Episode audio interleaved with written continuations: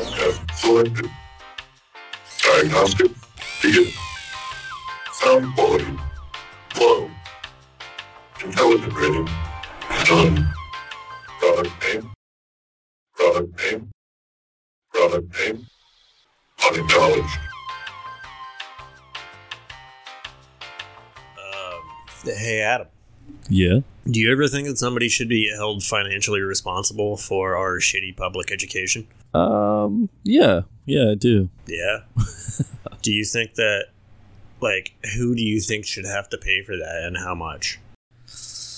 I think Coca Cola should just because they've they deserve it. I don't think that that's going to work because they're a private entity and they'll just say no. Yeah, I think that right. the government should, and it should be like twenty thousand dollars every year after nineteen that you believe some random bullshit a teacher taught you. Okay. So, like, if you're 22 and you still believe that the reason why Columbus came to America was because he got fucking lost and he thought the world was flat. Well, I guess he did get lost, but or that he thought the world was flat. Like those couple of years, you should get twenty thousand dollars a year from the government just to be an incentive that they go and make sure that they're teaching real stuff. Yeah. So that's that would be like sixty grand in your example. Yes, That'd be sick. it would also make that kid who probably not the smartest because they picked that up and carried it all the way through school that that kid needs more help he needs financial security Yeah. Do you think it would create a new line of fraudsters that were actually really smart but tried to act ignorant so they could cash out? but that would be really really really really hard to prove that you were dumber than you are nowadays Right. because you have to use technology and shit and then go and look at your accounts and be like these are five little words man Yeah. you, learned that shit somewhere They're like, you posted some very complex memes. Listen, I saw you fucking post that repeating picture meme about existentialism when you were 12, all right? You have an advanced understanding of the world around you. But yeah, Yeah. I just think that if you made it super expensive, the government would take better interest in making sure people aren't just saying bullshit. This Yeah. actually came into my head because of the whole birds uh, smell thing, which isn't necessarily schools, but I did learn that in a school where it's like, don't pick up a bird Because, they smell? well, so you're not supposed to pick up a baby bird that falls out of a nest because the mom will smell it and throw it out of the nest because it thinks it's a human, which is on any analyzation complete bullshit. Like that's insane. What that would mean that anytime any animal touched any bird, the parents of the bird would be like, "You're a rhinoceros." Like birds hang out on rhinos. Yeah. But yeah, and it's. uh but most of the reason why people think that is because parents tell kids that to not pick up birds, but they forget to tell the other parents that that is just a lie. Wasn't there a whole movie on that where like some chick found geese or something or like little geese geeseling? No, that is a Bambi story. That's the mom died, and that movie has like three different names. but it's the one where she basically builds a glider, and Yeah, yeah. yeah. That so. I don't know why the name changed so many times on that, but that came out in the same vein as uh, Andre the Seal. Like it was in that era. Yeah, And Free I- Willy. Yeah. Sam. Yeah. so yeah. I think that little girl, the premise of that movie starts with like her mom dying in a terrible car accident. Oh, so she's like, these geese can't have the life I'm about well, to have. so she gets sent to her dad, who lives in another country. And one of the things I remember a lot is she has like a traumatic flashback when they start driving because he's driving on the wrong side of the road because they're in another country, and she's just like, "This is how we died." but uh, yeah, but yeah, it was one of those like kind of feel good movies. But that was Yeah. the mom died, and that was like how the mo- the daughter and father bonded was over this flock of geese that imprinted on her. And imprinting is different. That's when you're there when the animal is born and it looks at you and goes, "You're my boss now." yeah. Okay, you're saying just the pure touch thing and the smell Yeah. and like, oh, now you smell like another animal. Which Like, has also get it. probably killed countless birds. But I mean, Darwinism and birds falling out of nests is its own thing. Yeah. Anyway, that's not what I want to talk to you about at all. Tangents.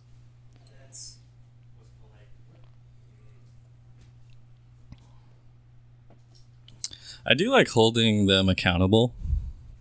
Money, I, I mean, money's cool always. I think that's the only way that it's going to make them improve the education system.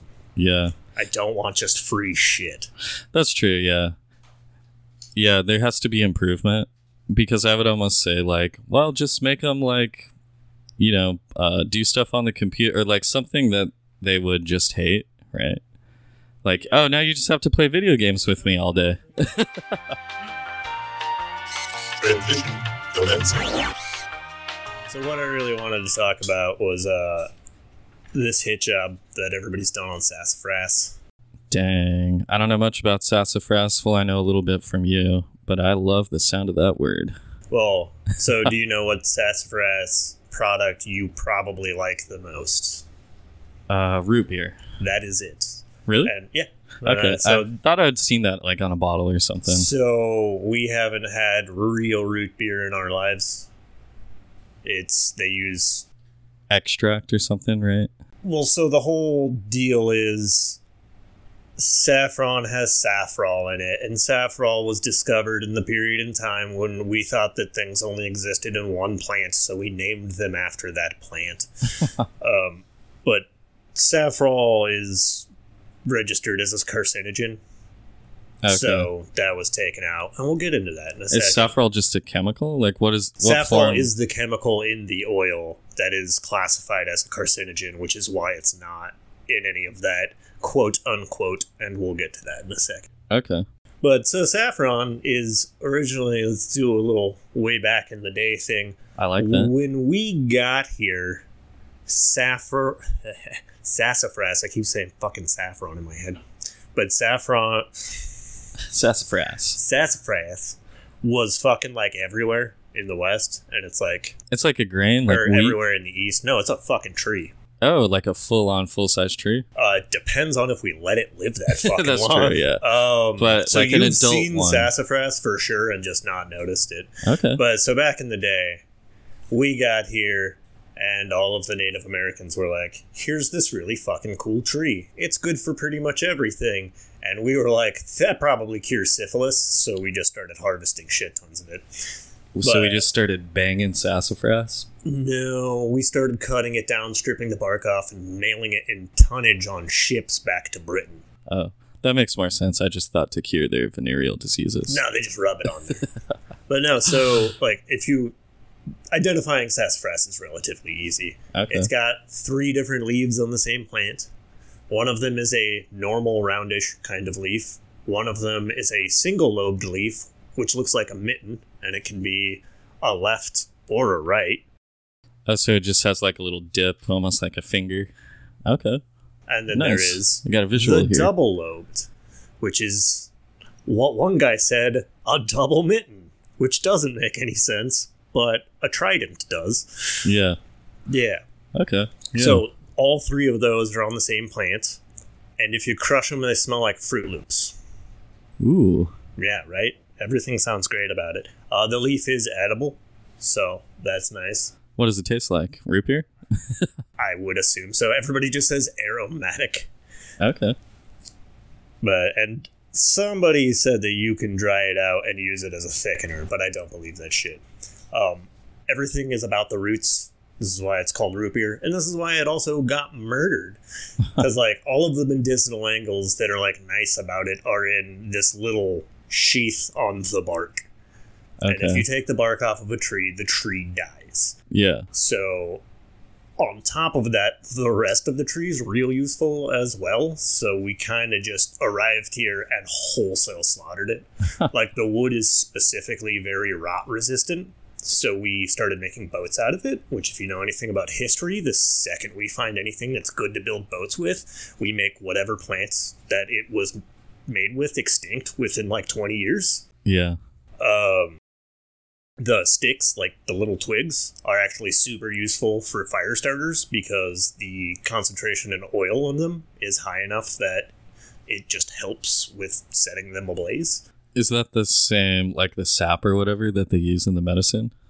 It's like the same stuff on the twigs, I would assume. Well, yes, it is. That's Yeah. it's all the oil that's in it. Right. The medicine is the oil, not the sap in it. The sap was never once brought up. Oh, okay. So, It's in the plant, and specifically the highest concentration of it is in the bark. interesting. And in that, it's in the bark that's in the roots. So it's like super. We just got to dig it up. When I was I was watching a couple of YouTube videos about this, and the first one was an oh so pleasant man that just sounded like he was out of breath the whole time. and it's weird because he has to talk about MDMA, and it's funny watching. All of them are like middle aged white men that get to the MDMA thing, and they're like, "Uh, the street term for this is." I mean, it might be. I don't know nothing about that. I swear. They're all just But- acting like they wouldn't know. They're the like, no, I'm a one was dad. like a father son thing that started out real nice. So I was like, we're gonna make some sassafras tea. and he goes out and he's like, now we've identified the sassafras and I smell it. And he makes a little colorblind joke because he likes to smell things because he doesn't like to get poisoned. And then it turns to like shitty metal music and he's just bashing the shit out of the plant with like a hoe. And it's like super violent yeah. and I'm very empathic towards plants, and it made me like cringe. I was just like, "Oh man, what like snuff film for a plant?" Yeah. But yeah, so basically, we got here, built everything we could out of it, slaughtered the crap out of it, and then we found out that you can make drugs out of it, which is even better in my opinion. So Well- that was after we had kind of made it endangered ish, let's say. So we didn't. Oh, so what's what's the number on this? I have it written down on how rare we got this to go.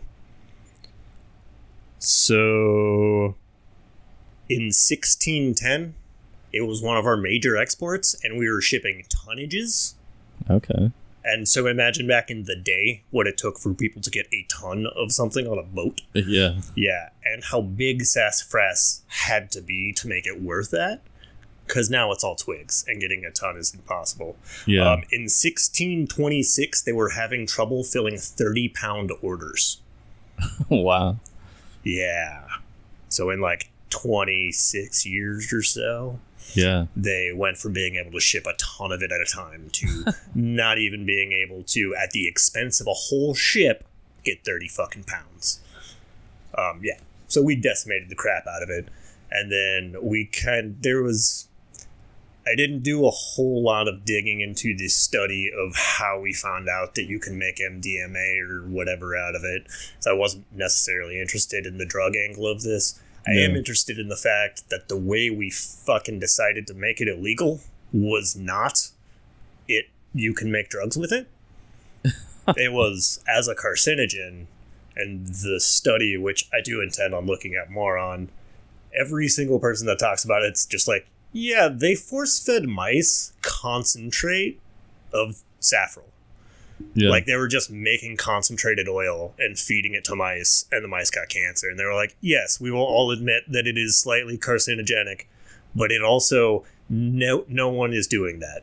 That's not a thing that you do. You don't eat like your body weight in Right. that oil for a month straight.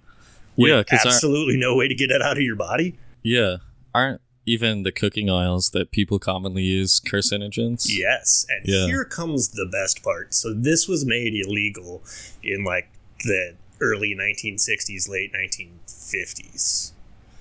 So in the late 1950s, they were doing studies on this to prove it was carcinogenic. Do you know what else they were fucking doing studies on that they were somehow not finding any proof of carcinogenics in? Cigarettes. cigarettes.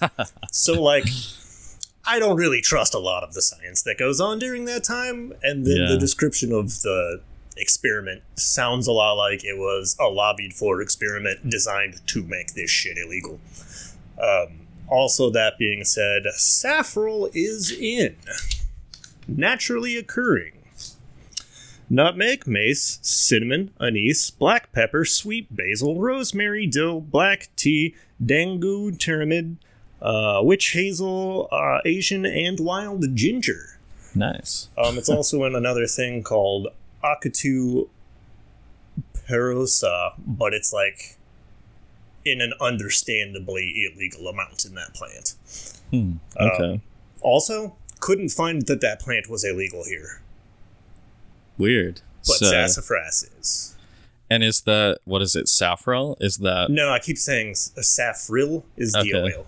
I keep saying saf. so? That's like a molecule or something. Is It that is- illegal? It is the molecule. Like that's what it is. Right, but is that actual thing illegal, or just the plant of sassafras is so illegal? the plant of sassafras is illegal, even though it is indigenous to this country. Um, they don't let go and tear them down. You're just. It's the same way. Like, yeah, they're illegal. No one's gonna catch you planting that. They don't like run around tearing them down. It's somewhat complicated to turn them into street drugs. yeah, it's almost like poppies. Well, they also something. try kind of specifically. Like I was trying to find it, like lists of illegal drugs to find or illegal plants to find out if the other plant that has a lot of saffron. Yeah, Because like when you're looking at the extraction yield, like good sassafras gives like thirty something percent, okay. which is like a decent amount out of it. yeah, the other shit's seventy percent yield. Oh wow. so it's like that's actual high production, and yeah, they make castor oil. yeah. castor Wow. Okay. Interesting. or is it castor oil? They make some weird fucking oil out of it. But yeah, it's around everywhere. uh, they don't really tear it down. You can still like. It was completely banned in foodstuffs in the seventies. I do not remember why. I think it ended up being. It doesn't matter that it was banned in the seventies because it was unbanned as a product in the nineties. So you can like sell it, but it's without the saffron. Yeah. So it's like extracted. I don't know how the fuck they do that. But in root beer, it's just another chemical. Right. I couldn't find out what the chemical was. Every single person who brought up the chemical was like, "Psh, that's obviously worse for you, which I don't necessarily agree with without being able to identify anything about it. Yeah. But yeah, so we've kind of made it illegal. Uh, it's terrible to harvest. I did think of some cool ways to. Basically, if you built a hydroponic system Okay. that had a dirt layer that was maybe four feet thick, Okay. whole thing at a slant, like probably like a two grade angle, like not super high, but just enough so that you could put the water source far enough away that it would make a long root system Yeah. and then drop the water source out or drop it out the bottom of it. Like you could probably sustainably grow some sassafras and like harvest decent amounts of the root without fucking killing the thing. Yeah. And then you could get a big ass tree on top. Because I think the biggest tree is hundred feet tall. oh wow. And it's like, yeah, That's there's a couple of huge. yeah, they're among the coolest of the fucking trees that are in this country. Nice. They have mittens for fuck's sake. What are the effects that you feel like from the drug aspect of it? In order to get the drug aspect of it, you have to make MDMA. Oh, so it's essentially like that whole class of drugs. So you just feel it's almost stimulant like, but with some added euphoria. Yeah. Dang. But you can't just do it. You have to synthesize the drug to get that effect. Right. It is Yeah. interesting that it's one of the only uh, water-based synthesis that or water-based extractions in the drug world. Hmm. It does, however, bring this weird fact that I realized most people don't know the dif- difference between steeping and boiling. So there's one video of a guy that I didn't bring up yet that I'm pretty sure was tripping. I don't know what he was tripping on, but he had to do like a lot of those like breaks where you just look forward and breathe in. And you're just like, oh, well, actually, I was trying to figure this out myself. But somebody was just like, how long do I steep it for? And he's like, not a steep. You don't steep. What you want is a boil. Called a roll. I was like, you mean a rolling boil? And he didn't say anything back because he was on a YouTube video. but like every other person that I watched a video of, uh, basically was just like, you just steep it for a while. And he was the only one who was like, no, you, you you have to boil it. If you don't boil it, it won't work. It's the wrong temperature. he did, however, call it a roll, which was interesting. Hmm. But I do intend on finding some sassafras and planting it in my dad's yard without telling him. Yeah, I'm interested now. It's like give me some of that flavor. I'll take the high. I mean, I'll take the leaves? medicinal. Yeah, all of it sounds cool. Yeah, the original leaf use was shoving it in wounds. I'm curious to see how that works. And imagine like if it, instead of Philip Morris, we got Philip Sassafras, and it's like I we were probably inches away from that in reality. like the difference between the products that we got becoming giants was really just who could defame the other person the most. Yeah, I wonder if it would have kind of changed the vibe of things though. Like if it gave you this kind of euphoric stimulant feeling. So basically, if we got to ecstasy before we got to meth, is what you're saying? yeah, that would be nice, and I think we did, but it was real mellow and nice, so no one like blew it up. Whereas meth was not mellow and nice and made you steal stuff to make meth. yeah. It's like, well, we still built the railroads. It just took a little longer, and uh, they're rainbow colored. Oh, that'd be nice. They'd just go like with nature, like the entire way. There's no blasting. Yeah. Like we had to take 40 years off to completely re-engineer the train, so all of our trains are super badass. They're actually geared to go up mountains instead of through them, and uh, you know, nature. Love it. yeah, We have these real cool blimps that we like let drag behind it. That if we get in an emergency, we can put it forward and they can drag us. yeah. I Dude. just came up with that, by the way. That's my emergency blimp backup train system. I like it. Yeah, And it could all be subsidized by the gigantic root beer industry that's flourishing. it would be. I bet you that would be how they transported it across the country. Yeah. And then you like you hop on the sassafras train and you get a complimentary root beer. It'd be so great. I would ho- hope that they would call it like sassafrases or something. We're in the new modern age, calling it a root beer. Yeah, man, language would be entirely different. Like Oh, that would be. everything would start with sass or frass. Um, anyway, so that's really all I have is my large disappointment for what we did to that plant and is now still illegal. Yeah. Can steal some. I do. I'm, I'm going. I bet you there's some in my neighborhood.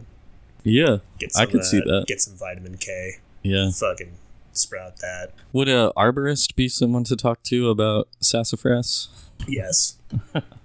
Arborists like tree people.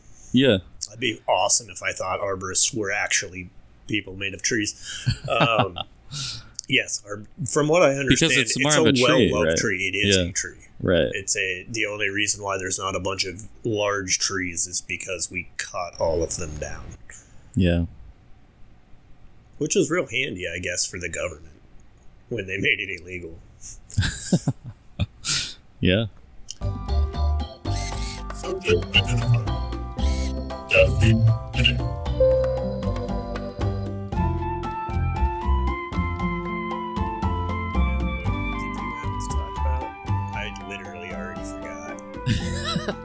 Board games. That's what Yeah. it was.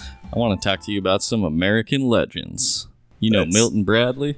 I don't like personally do not know Milton Bradley. Well, he's dead. That would be weird if you knew him. I mean, there's a theory that I travel through time later, but it's a fan theory, and I don't know how much weight I give it. Oh, okay. Yeah. I just had to, uh, for a second, realize where I was at on the timeline. Uh, but In my fan theory, yeah, I, so I feel like the, the thing that got me down this path is just thinking of American heroes in in this way of like there are names that we know, and I think that we kind of have ideas about, like but we Mark don't. Twain. Yeah, Mark Twain, I'd say, is one of them. My, yeah, But then even a little bit more vague, like if you're like Mark Twain, I think most people could be like, oh, author, lecturer, like, famous asshole. right. That's how I know him. Yeah. So I guess maybe it is kind of the same because if he said like Milton Bradley, people would be like, "Oh, games." But I know like absolutely nothing about Milton Bradley. I assume that he came from a wealthy family, but that's just because he has a bunch of money now, or like his company is wealthy. Yeah. So the company actually no longer exists. They were bought out by Hasbro. I was gonna say, was it Hasbro or Namco? I feel like Namco and Hasbro have almost the exact same. Yeah, they kind of do. At least uh, from what I remember. Um, That was what about the logo Parker chat. brothers? The Parker brothers. Yeah. um, like I, I know of the Parker brothers. I don't know anything first thought is that Peter Parker had a secret brother and they made a spinoff where it was the Parker brothers fighting crime, which now that I'm saying it out loud sounds kind of cool. Yeah, that does sound cool. Um, not what happened. Uh, okay. Did they end up in some crazy quarrel and one stabbed the other? No, it actually seems like they were pretty supportive of each other. Um, one of the brothers, George Parker, was the one who invented the game, and he just did it uh, for funsies. Wait, the game? Oh, sorry, I'm just like talking No, but I mean, do you know the game that I just lost because you brought it we up? both just lost it. Yeah. Yes. Did you think he invented that game and that's what spurred this on? No, no. Um, the, so the first game he invented, I think it was just called banking. um, but Okay. it was basically what got him into the game industry. That's how I name shit. yeah. Um, so let me back up a little bit. Just just thinking it's like, yeah, I know these names and I feel like they have influenced American culture, but like where did it come from? What is the first board game?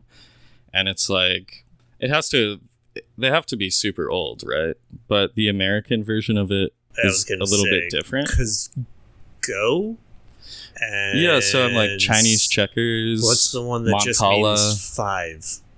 Um, I don't know. I'm I not think sure I it's know the Roman numeral for five. There's one. It's, it's like it's a Game of Stones. It's almost like Go. It's just uh, slightly different rules, but I think it's the oldest continuously played game because it's a R- Greek or a Roman game. Go is. No, Oh, the, other one before Go. of. Gotcha. Because Yeah. I think the rule is you had to get like five of something. I had a board at Pinky G's Pizzeria. Go there, ruin their economy. um, So yeah, there are these games that you know existed throughout history. You can find them like 2000 BC, like way back in time. But I'm more interested in like the modern kind of American version and how it shaped American culture. So it was like around the 1830s, 1840s that uh, kind of the modern version of board games started popping up. And it was mostly because uh, chromolithography What had just fuck? happened. So the ability to easily print colors off of prints, ah, right? Like create like a screen print and just duplicate it and have color in it. back in the time when color was like a science, so everything had a stupid name. yeah. You had to like find some weird dyes that you'd make out of like smashed berries and you like know some kind of grain. now? Coloring. yep. Dude, smashed berries, that is actually purple. That's one of my favorite getting like told that you're wearing girls stuff. Yeah. Like, yeah, purple's girls cards. Like, actually, it's got a royalty because of snails. Yeah. Dude, I love purple. Always have. Purple Favorite color. fucking excellent. Yeah. The Enter Evangelion thing really is, it's opened a lot of eyes as to the specific color of purple that you like, because that Yeah. is a, a thing that I've noticed in the last 30 years. Yep. Yeah. Eva uh, 01, Shinji's unit. Evangelion. yeah, I, yeah. One of those Um, words I know. Yeah. Well, I guess I know Shinji, because he is traditionally known for uh, being a whiny bitch. Yeah, he's an unfortunate main character. I like a little I like parts of him and you know, the flaws of his character do expose certain aspects of the story, but it is a bummer to just have a whiny main character. All right, but don't they all have to like watch their mom die or some shit? Yeah. Yeah, so I mean, whiny is a little okay. The, there was like a real brief summary that somebody gave me of this through a podcast that was a lot like, yeah, no, everything's fine. He's super whiny. Watched his mom get murdered, and just like glazed over the fact that there's there's human souls in the robots, which I also didn't know. Is that a thing? Yeah. Yeah. Yeah, his dad is basically using Should we label this with spoilers? spoiler alert, 30-year-old anime. I mean, I think it's a it's it's not gonna hurt us Yeah. to write No, you're right. spoilers, and we can put Evangelion as one of the searches. nice. Yeah, Got to think about the game algorithm. that system. Um, yeah, I mean, it makes sense for Shinji to be a bummed character, but it's also a bummer to watch it. Good. Yeah. What a loser. Anyways, chromolithography happens. Um, the first board games, 1830s, 1840s ish. Okay. So not the first board games, but kind of Yeah, this yeah. modern version. I thought that was. I want to say that's around the same time the Ouija board got popularized. It exactly. So the Ouija board was one of the examples of this kind of era of uh, gaming and board games in particular. I know too much about the Ouija board.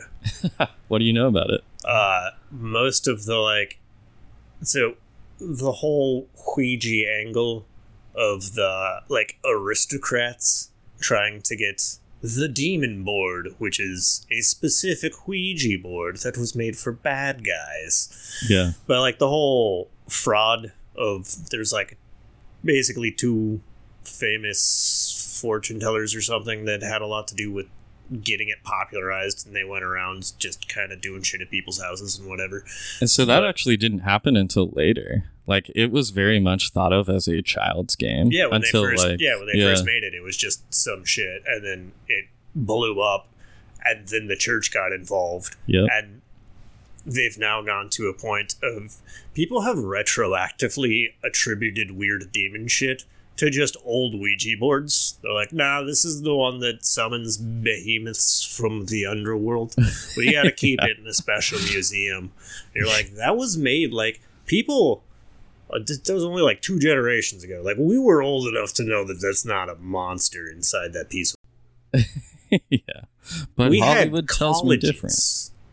it's like every time that blows my mind. Every time I'm like, we had universities of human beings thinking about shit. We are like, wooden boards can talk to ghosts. Popular product.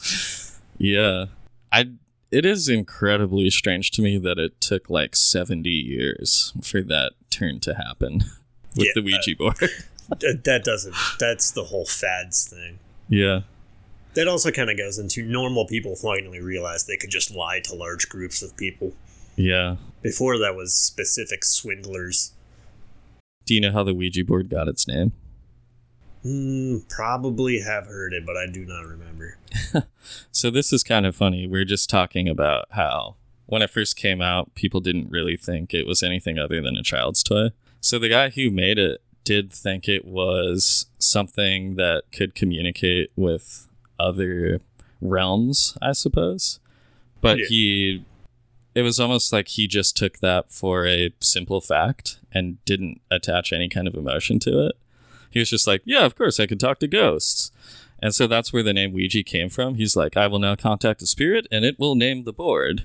And he started using the board, and that's what it spelled out. So he's like, it's called Ouija. That's oh, that is super cool that they made it name itself. That's Yeah. like the episode where we made us name something on air. Yeah. We're like a. Ouija board.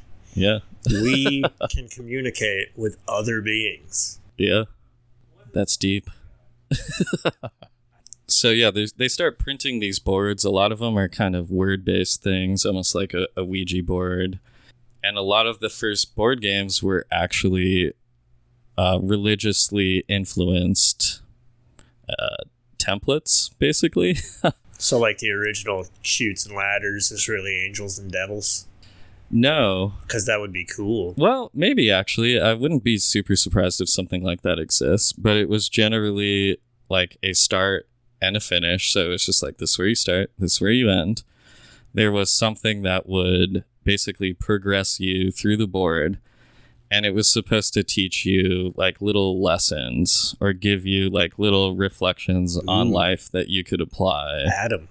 Adam. Yes. Is it is it like the game of snakes and foxes from the Wheel of Time? I, I don't know. It's it's a little game where there's a start and a beginning, and it teaches you a little lesson, which is that you can't win without cheating, which is the best lesson to learn from a game ever. also, spoilers for the Wheel of Time. So yeah, in this era, um, they were basically like little religious ads, pamphlets that were also supposed to teach you things about that religion and about life, or little lessons that you could take and apply to your life. Very popular. They printed a lot of them. Uh, and then in 1860, Mr. Milton Bradley, who had just come out of a failed lithography business attempt. I thought you were going to say marriage. Uh, this this is actually so I didn't really find a ton of interesting stuff about Milton Bradley. It seemed like he was just a pretty normal dude, I bet you businessman. he was a psychopath, and back Probably. then it would only cost ten dollars to have somebody burn the one box of documents that proved everything. Could be, yeah. Uh, but he got into the lithography business. He actually was kind of starting to hit it big because he made an image of Abraham Lincoln, who was not president yet, but was a rising political figure. Uh, I guess people liked it. It was selling well. And that was right when Abraham Lincoln decided to grow his signature beard. Nice. And the print was useless because no one recognized it anymore. That's hilarious. that would be like the guy who did the Obama thing, and then Obama grew a beard. yeah. Or he like only wore a hat or like something where you're just like, that guy never looks like that. That would be hilarious. For some reason, Obama sees it. He's like, mm, Trilby. What if we had a hat president? You know, like We hat did. guys. We just had a hat president. He was a bad hat president. He Well, wore a hat every yeah. fucking time. That's funny. He very much was a hat Yeah, president, was a, red fucking hat shitty, president. shitty hat. I don't like the idea of hat presidents. But The I'm last saying, hat president that was okay got shot. I'm saying, like, you know, the hat guy that's like, I do. I used to be one of those hat people, but it's expensive. no, uh, specifically a hat guy that doesn't want to show his bald head. Like he wears a hat Oh. because he's bald, and he doesn't want anyone to know that he's bald, even though everyone obviously knows he's bald. I wouldn't consider that a hat guy. I would You're consider right. that an insecure balding guy. And that well that that's kind of a forgiveness of the hat thing. Like if you're wearing it, that would be a medicinal hat. okay, Like therapy hat. yeah. that's that's to help your self image or whatever. That's in my opinion no longer a hat. Yeah. If you're wearing a hat all the time for because you want to write something on your hat, for sure that's bad. And then like I said, the last we had a tasteful hat president, it was the Lincoln, and they shot him for it. Yeah. That's literally why they killed him. Too good looking in a hat. Yeah. Can't have him. It's like, I don't have that hat. Can't have him have the hat. That hat had to have been a pain in the ass to make. I don't know if you've ever watched how those hats are made. I've seen some of it, and I know the whole Mad Hatter thing, and Oh, they do seem like, uh, yeah, because they I- polish them with mercury. I, I do love how much we end up using things in productions of stuff that goes on our head that you're just like, never put this in your body ever. It will make you go crazy. You're fine. Just Yeah. stick it in your mouth. yeah, now use it as a wearable device. That's paint. yeah. Anyways, Milton Bradley. Uh, 1860. He, because of his failed lithography business, I think he was trying some different stuff. He creates this thing called the checkered game of life. That sounds sketchy. It is a little bit sketchy uh, because it's basically like a kind of close to a version of what you know as a, a modern board game like Candyland, Snakes and Ladders, whatever. Candyland and Snakes and Ladders have fundamental differences in their game engines. but I just mean the whole idea of like, yeah, start I am this character and I move yeah. around here. Yeah. Here is a bonus. Here is a debuff. Exactly. Debuff. Debuff. Because I don't play games well. Yeah. So it's it's like that version of a game you knew, but kind of darker. So there were spots that were like suicide. Oh, nice. and like you're uh, you've become an alcoholic and lost your job. so he actually made the game of life. yes. and it was checkered. Hence the checkered game of life. So did you go down in like a zig? This is I'm about to ask a lot of questions about this game. so if it was checkered, how did you progress on the board? So I didn't get too far into those details. I could tell you that it looked like a checkerboard. So I don't know if it kind of operated the same way, you know, like move a square, jump over a piece. You can only go diagonally. King well, that's so you have to make something that chooses a direction. So there's three ways Right. to go: that square, serpentine, or diagonal. All of those lit up differently in my head as I was saying them. It was real nice. Yeah. Um, so, but the game was an instant success. I I didn't write down the numbers, but I think he started selling like ten to twenty thousand copies I think monthly. it's mildly insane that we kept track of that. Yeah, there's a few games that came up when I was trying to research this era of board games that seemed to be very popular, and they the figures that they were quoting were always like ten ten thousand produced weekly, and That's- like the game of life got to that point. So Yeah. That's a lot back then. I know, Like, and especially you thinking like this all happened kind of because chromolithography started popping off, and so they're just kind of you know it sounds like really grinding away at the factory to just like pump out board Yeah, games. and then the other end of the factory is just making the groundwater super delicious.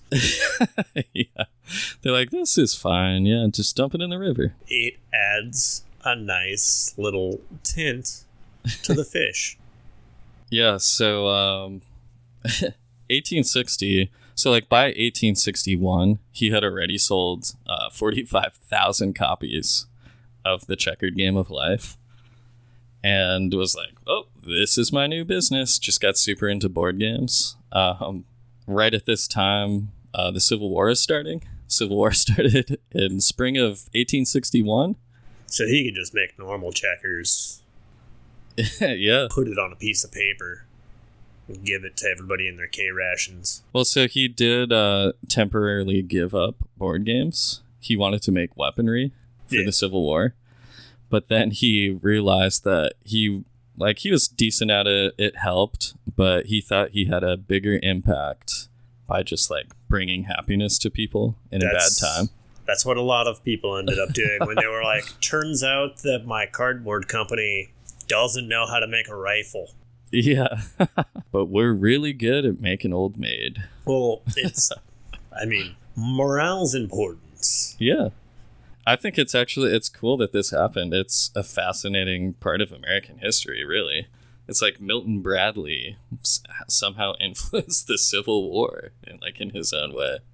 I mean, everybody with money affected. I think that if you and I existed back then, we probably would have been poised to affect the Civil War. Yeah. Like if we were there with our current level of intelligence, like if we were born and got to keep our like what we learned in grade school just inherently, we would probably both be incredibly rich and possibly terrible people. yeah, yeah, potentially. Um so the Civil War is going on. After the Civil War, Milton Bradley actually got into education Mm, I don't like that as much. I don't think directly. I think uh, what happened was so he learned about this thing called the kindergarten movement, which was basically when just we decided to start using kindergarten yeah, because Yeah. that's not an English name for anything. yeah. Uh, I guess Elizabeth Peabody. Oh no, that's that's who he Yeah. heard give a lecture about it. I think it was a German guy. It's That made up what the- kindergarten. yeah. Yeah, for Yeah. sure. Um, Yeah, I do believe I know who that Peabody person is because I think we both knew who that Pe- Peabody person is. Yeah, Elizabeth Peabody. I'm not sure, but uh, Friedrich Froebel was the kindergarten movement. He was a German German scholar. Did he basically say, you know what we should do? Teach children stuff. Yeah, the the idea was just engage children early and give them activities to make them learn things. Yeah, it's stupid that that was considered a movement. just so we're all clear how I feel about how human beings we think we have any form of intelligence at all, and we have the fucking balls to call interacting with the children a movement. well, I mean, it was the 1800s. I that 1800, we had fucking electricity, motherfucker. we had radios. Yeah, yeah, yeah. Yeah. Smart people. Anyway, the genius of the kindergartens. I do agree with education. I just Yeah, think it's course. ridiculous that that's what that shit takes. Oh, I think that should be number one. Really, uh, I think a lot of our funding should just be going to education, and it would solve a lot of our problems. But so yeah, Milton Bradley. Um, you know, he lived on to the early 1900s. He you know, with this whole kindergarten thing, um, and the the checkered game of life, you know, his impact uh, on the Civil War, all those things, and the history I told you about board games before him. You know, board games had always taken this kind of like motivational, like, oh, things are gonna be better. I guess I did also mention suicide in the checkered game of life, but they were intended to kind of teach you things. Uh, That's and- an important thing to learn. Like, Yeah. really think about if you never once thought about suicide and then just went outside. right. But so board games were really thought of as kind of a moralistic device, uh, like an educational and moralistic thing, until the Parker brothers came along. And he basically was like, hey, uh, screw this morals and learning stuff. I want to have fun. and he made a game called Banking, which was basically just about being the biggest capitalist you can be. Like, that's how you would win. That's, uh. Sounds like the beginning of the decline. we might have found the root. I know this is what I'm saying. It's like I think board games actually had a crazy huge impact on America. That's what I'm saying with like the nameless heroes of America kind of thing. Not that they're even heroes. It's just like these are the people that I think did have a very large cultural impact in kind of a covert way. Yeah, and it. Yeah, because that definitely affects media past then as well. Yeah. because at that time you were so we had fiction but fiction wasn't science fiction or i guess it was like the beginning ish It's coming around. 18 like 30s Yeah, yeah. is around when they're like yeah i don't remember if it's the 30s 40s or 50s I think it was 30s, but yeah, Yeah. around that time. but yeah Mary Shelley, shout out, fucking killer bitch. Shout out, Mary. um, yeah, nothing was super crazy yet in Right. that angle. And the only version, like a board game, would have been considered like fast media. Yeah. That would have been the equivalent of a newspaper versus a TV. Yep. So the fact that those were moralistic to begin with is kind of amazing. That we were just like, all right, well, if we're going to feed the kids garbage, it's going to be healthy garbage because we're Right. barely starting that now. yeah. And then that guy's yeah, so he abandoned it in the first thing, and then directly after that, we start making shorter and shorter media, which follows like the outreach, or I guess the the parameters we've built around the board game. Yeah. Yeah. So this man morally bankrupt everybody with a fucking board game.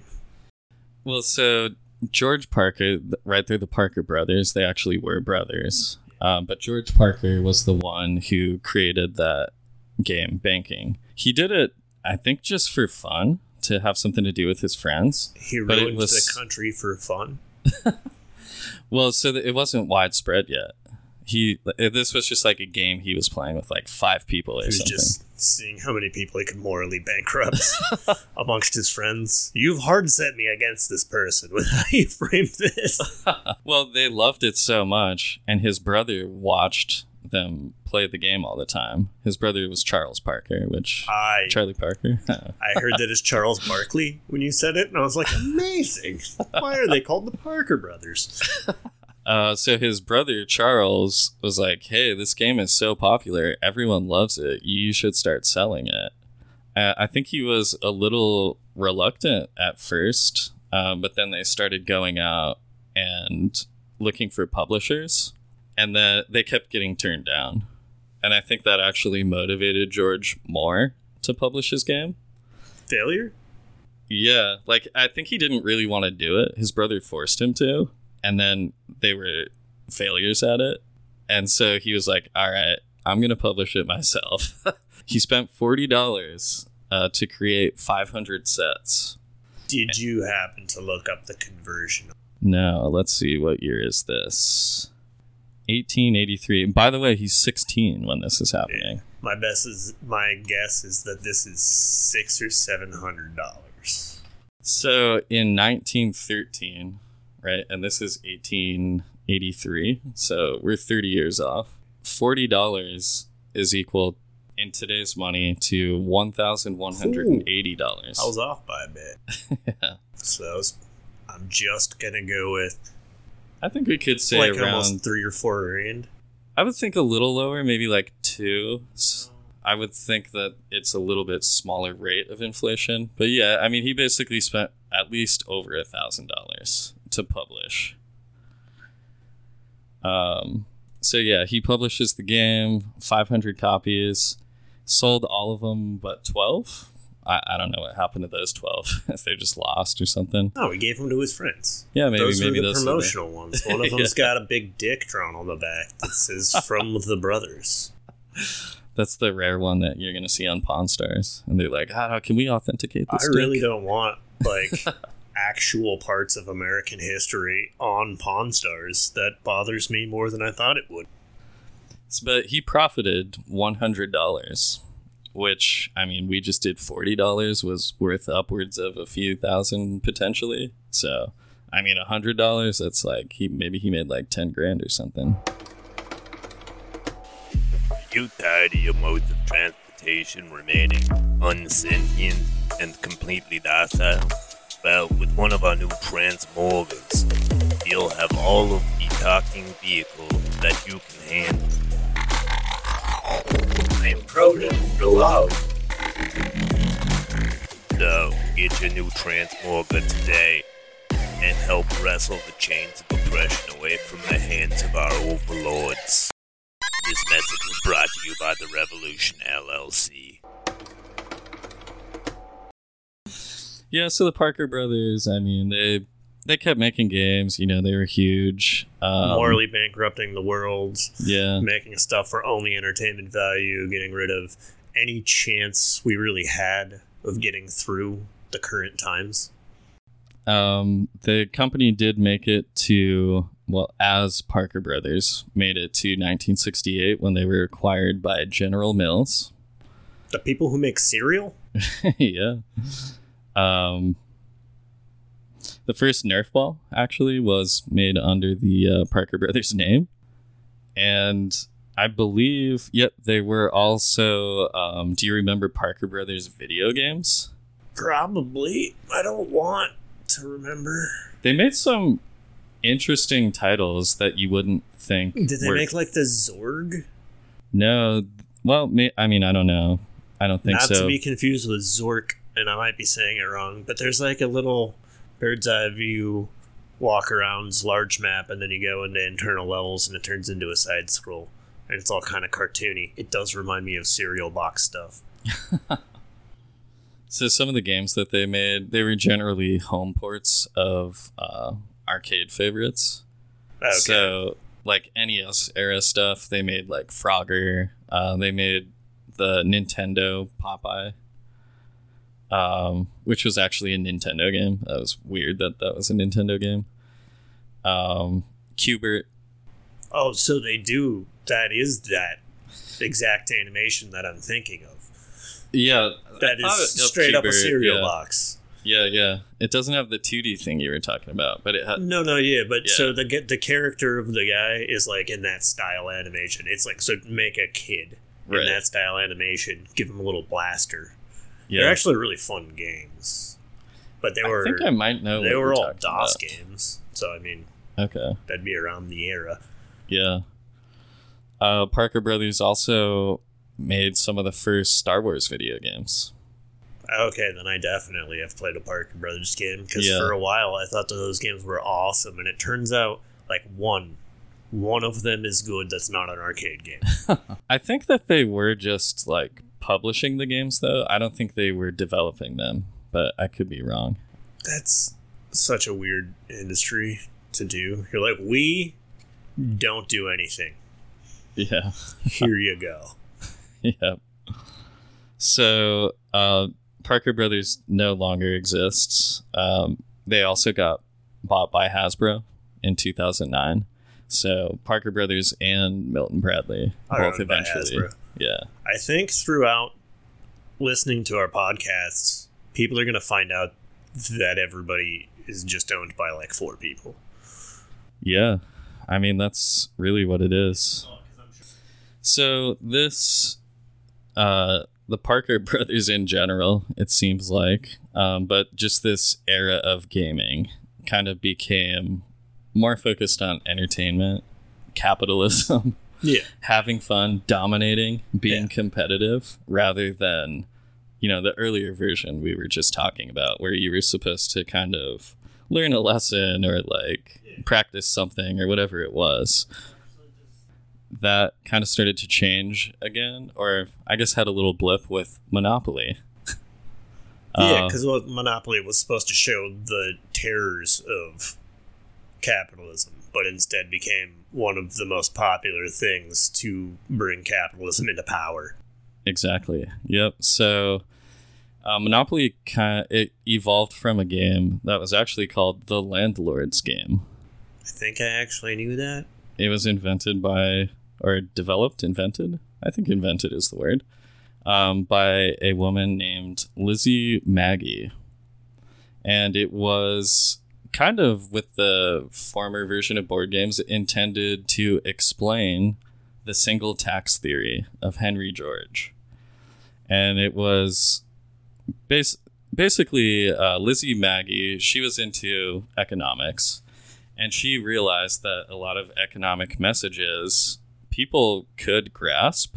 But if you tried to just teach them, like, you know, throw a bunch of words at them, give them these advanced concepts, they had a difficult time absorbing that knowledge. Yeah, complicated shit's complicated. yeah. But if you made them play a game, they could see that. They could see it develop quickly enough. Like, you know, in real life, it takes months or whatever. You can't really grasp all Yeah. those concepts. Um, but you play this game and it's like, oh, well, here's this concept illustrated perfectly clearly. so she invented the example? I mean, the example of I would say an basically how- abstract example. Yeah, an abstract example of how landlords could very quickly abuse society if Like- they were allowed to control the game. You're talking about like something completely impossible to ever happen in real life, possibly in our 30s? Exactly. Yeah, so uh, Lizzie Magie makes this game uh, and patents it in 1904. We're going to get into the whole thing you alluded to of how this basically just became an example of capitalism and greed, even though it wasn't supposed to be. So she self published the game, much like the Parker Brothers. Uh, 1906 is when she started publishing it. I think it did decent enough. Uh, it wasn't like a resounding hit or anything like that. You know, she didn't become rich off the game. And then the patent expired. I, I don't know if that's the word. It, it was That- to become public domain, right? So she wanted. expired. Okay. So she wanted to uh, refile for the patent. But at the time, and I think this may still be the way it works, she had to basically add to the patent, you know, to So yeah, to characterize the distinction from the past product that she had patented. Um, she did that. So, is that why there's a hat? you know, I'm not sure if That would be funny if that's why with- those were there. She was just like, fine. Here's a fucking dog and a hat and a fucking comb. What else you want? A little tiny car? So what she did was she created um, new sets of rules. So it actually started out as I think more of a lesson to show you like how it could go wrong and to avoid that. But then the newer version had two rule sets. There was a anti-monopolist and a monopolist rule set. So you could basically play as the evil landlord or the guy trying to avoid it. I that that there goes into the Grand Theft Auto problem in the world. More people like fucking shit up. Yeah. Um, I think this is when she added. So I'm not sure about what you were saying, like the uh, character pieces. Yeah, I'm. Uh, I, I can almost guarantee you that was after they turned into crazy commercial shit. Well, and we're still talking about the landlords Yeah. game, or what was it called again? Dungeons Yeah, and landlords game. Dragons. For some reason, I doubted that. I was like, is it not the landlords game? It's actually Game of Landlords. they sit on a big chair that's covered in lawn ornaments. Don't watch season seven or eight; it ruined the whole game. I, oh, I'll take that into advice for this incredibly cryptic description. Um, but she so when she redid the game or added things, that's where she did add uh, cardboard houses and the ability to increase rents as you added to the property. So this is already starting to sound extremely like the version of modern Monopoly. Yeah. I mean, it is very close to that. Um, also important to note that uh, you know the the design of Monopoly, where it, Yes. so we talked about board games are like start end, but Monopoly just goes circle. around a whole loop. is that what started that? Yeah. So that was one of the ideas that she brought to the board game industry. Which has its own fucking actual symbolism of if we don't stop this, this is just going to continue forever. yep. And everybody else didn't catch that. Yeah. And go directly to jail and do not pass go. I mean, whole generation. Yeah. So, yeah, now we'll get into Monopoly, right? Which was made by Parker brothers. And it was brought to them by a man named Mr. Slugworth. Charles Darrow in 1935. They worked out a deal. I- I'm pretty sure he got royalties as well as just a, a big initial sum. Um, Monopoly becomes a huge hit, and he's basically the first guy to get rich from board games. Uh, so yeah, 1935, right? Monopoly starts coming out. Um, huge hit. Uh, Lizzie Magie obviously realizes like, oh my god, they stole my I game. got ripped off. Yeah. And I guess she made very little, possibly lost money on the whole landlord's game deal because it never became a hit. She was pouring her own money into it. Yeah, so they just changed what they needed to to get out of her patent lane and produced it aside. Oh, I, I think they were much more brazen about it.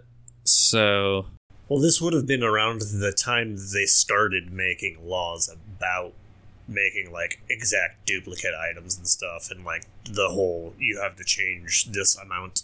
Like, I'm pretty sure that's when percentages of the thing that you had to change came into it instead of just being like, no, it's left handed.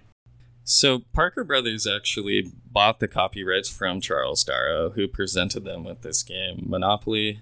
Um, but then they learned about uh, Lizzie Magie's version of the game. Yeah. And I hope I'm saying her name right because it's there's not two G's in Maggie. It's M A G I E. So maybe it's Maggie. But anyways, I'll just call her Lizzie Maggie. Fun fact, Adam. I don't know how to spell that in the first place. I just don't want to disrespect this lady. It's like she's been disrespected so much. I don't want to say. I mean, totally shout out. I'm just saying I don't know how to spell. I know. She- yeah. Her name could be Michael or Michelle as well. Yeah. Um, so I Parker Brothers obviously knew about it because they bought the copyrights from Charles Darrow, but then I think shortly after that they found out about the landlord's game. They saw the obvious similarities. I think they had a little bit of doubts in this Charles Darrow dude as well because they were seeing like other similar versions of it because it had people kind of ripped this off and like evolved it to get to that point like in 1935 Yeah, back in the day, if you saw a game like that, you just went home. You're like, I saw this while I was visiting my friend, and they don't sell this at the fucking corner store, so I have to draw my own. Right. And that's how that just starts in a town. um so parker brothers did give lizzie magie $500 for her patent the the two patents that we were talking about or maybe just one patent maybe the later patent i'm not sure Yeah, either way, we actually have the numbers on that because that's Yeah. what all that was based on. So that's like fucking ten thousand dollars almost. Yeah. Um, but I know in sh- she made statements after that that were like she basically broke even in the end. So I don't know if that was, you know, the whole ordeal or whatever, but yeah. It, it never she never profited from this whole thing basically. I mean, depending on how you feel about how this turned out, she might have been a terrible person because she just didn't keep her mouth shut. So there's also some kind of uh, weird development with that too. Um, so she did try to get credit, was never able to in her lifetime. She died in the 60s. And in the 70s, there was a lawsuit centered around the game of Monopoly because someone created a version. Uh, Ralph Anspach is the guy's name. He created a game called Anti Monopoly, and that Parker was the Brothers. original game. yeah, exactly. So Parker Brothers sued him for it, like saying that they're disparaging the image of Monopoly, whatever. And so they had to start researching the history of Monopoly and who actually owned the patents and all this stuff. And that's when this lady gets credit for it because Oh, they had to present in court, like, no, these No, people didn't totally- even come up with Yeah. the game. we totally kind of stole this. yeah. Kind of made somebody die in obscurity. Yeah. So he actually won the case. Uh, the guy that made anti monopoly, he did have to win it through appeal. So he initially lost the case, but then he did win it. Uh, later on, there was a somewhat similar case that came up because someone made a game called Ghettopoly. And I that think I know of this. yeah, that person actually did lose their case. I guess the game was pretty racist, and that's why they were like, "Yeah, you can kind of talk shit, but not like this." You can't get to the point of actual defamatory. yeah. Um. So I mean, Lizzie kind of did get credit in the end, I suppose, but but not useful credit. yeah, and not in her lifetime, and just kind of wildly ironic in a way. I mean, in many ways, but Yeah, u- upsetting is what it is. Sad and makes me want to cry over Monopoly, which I already didn't like. Yeah. But let's end this on a happy note. Uh, do you know that they switch out the the pieces, the figures in Monopoly? Yes, like the Star Wars Monopoly. Uh, well, I'm not talking about special editions of the game. I'm talking about the core base Monopoly. Like, so do they make a fancier hat, or do they like get rid of the hat? So they did get rid of the hat, which is a bummer. I liked the hat. Um, they do public polls. That's weird. Yeah. So there's so they are exactly like real capitalism. They have some fucking bullshit vote on some shit to make you feel like you have power while they don't change anything in the background. yeah. Cool. they actually um, just finished their latest poll.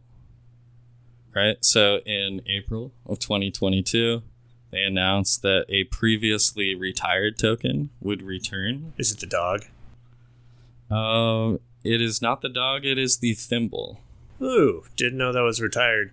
Yeah. I would like to put my vote down for the next one, and so that we can get the ball rolling on this, that we get Meg Thee Stallion, like in that, like down looking up WAP position.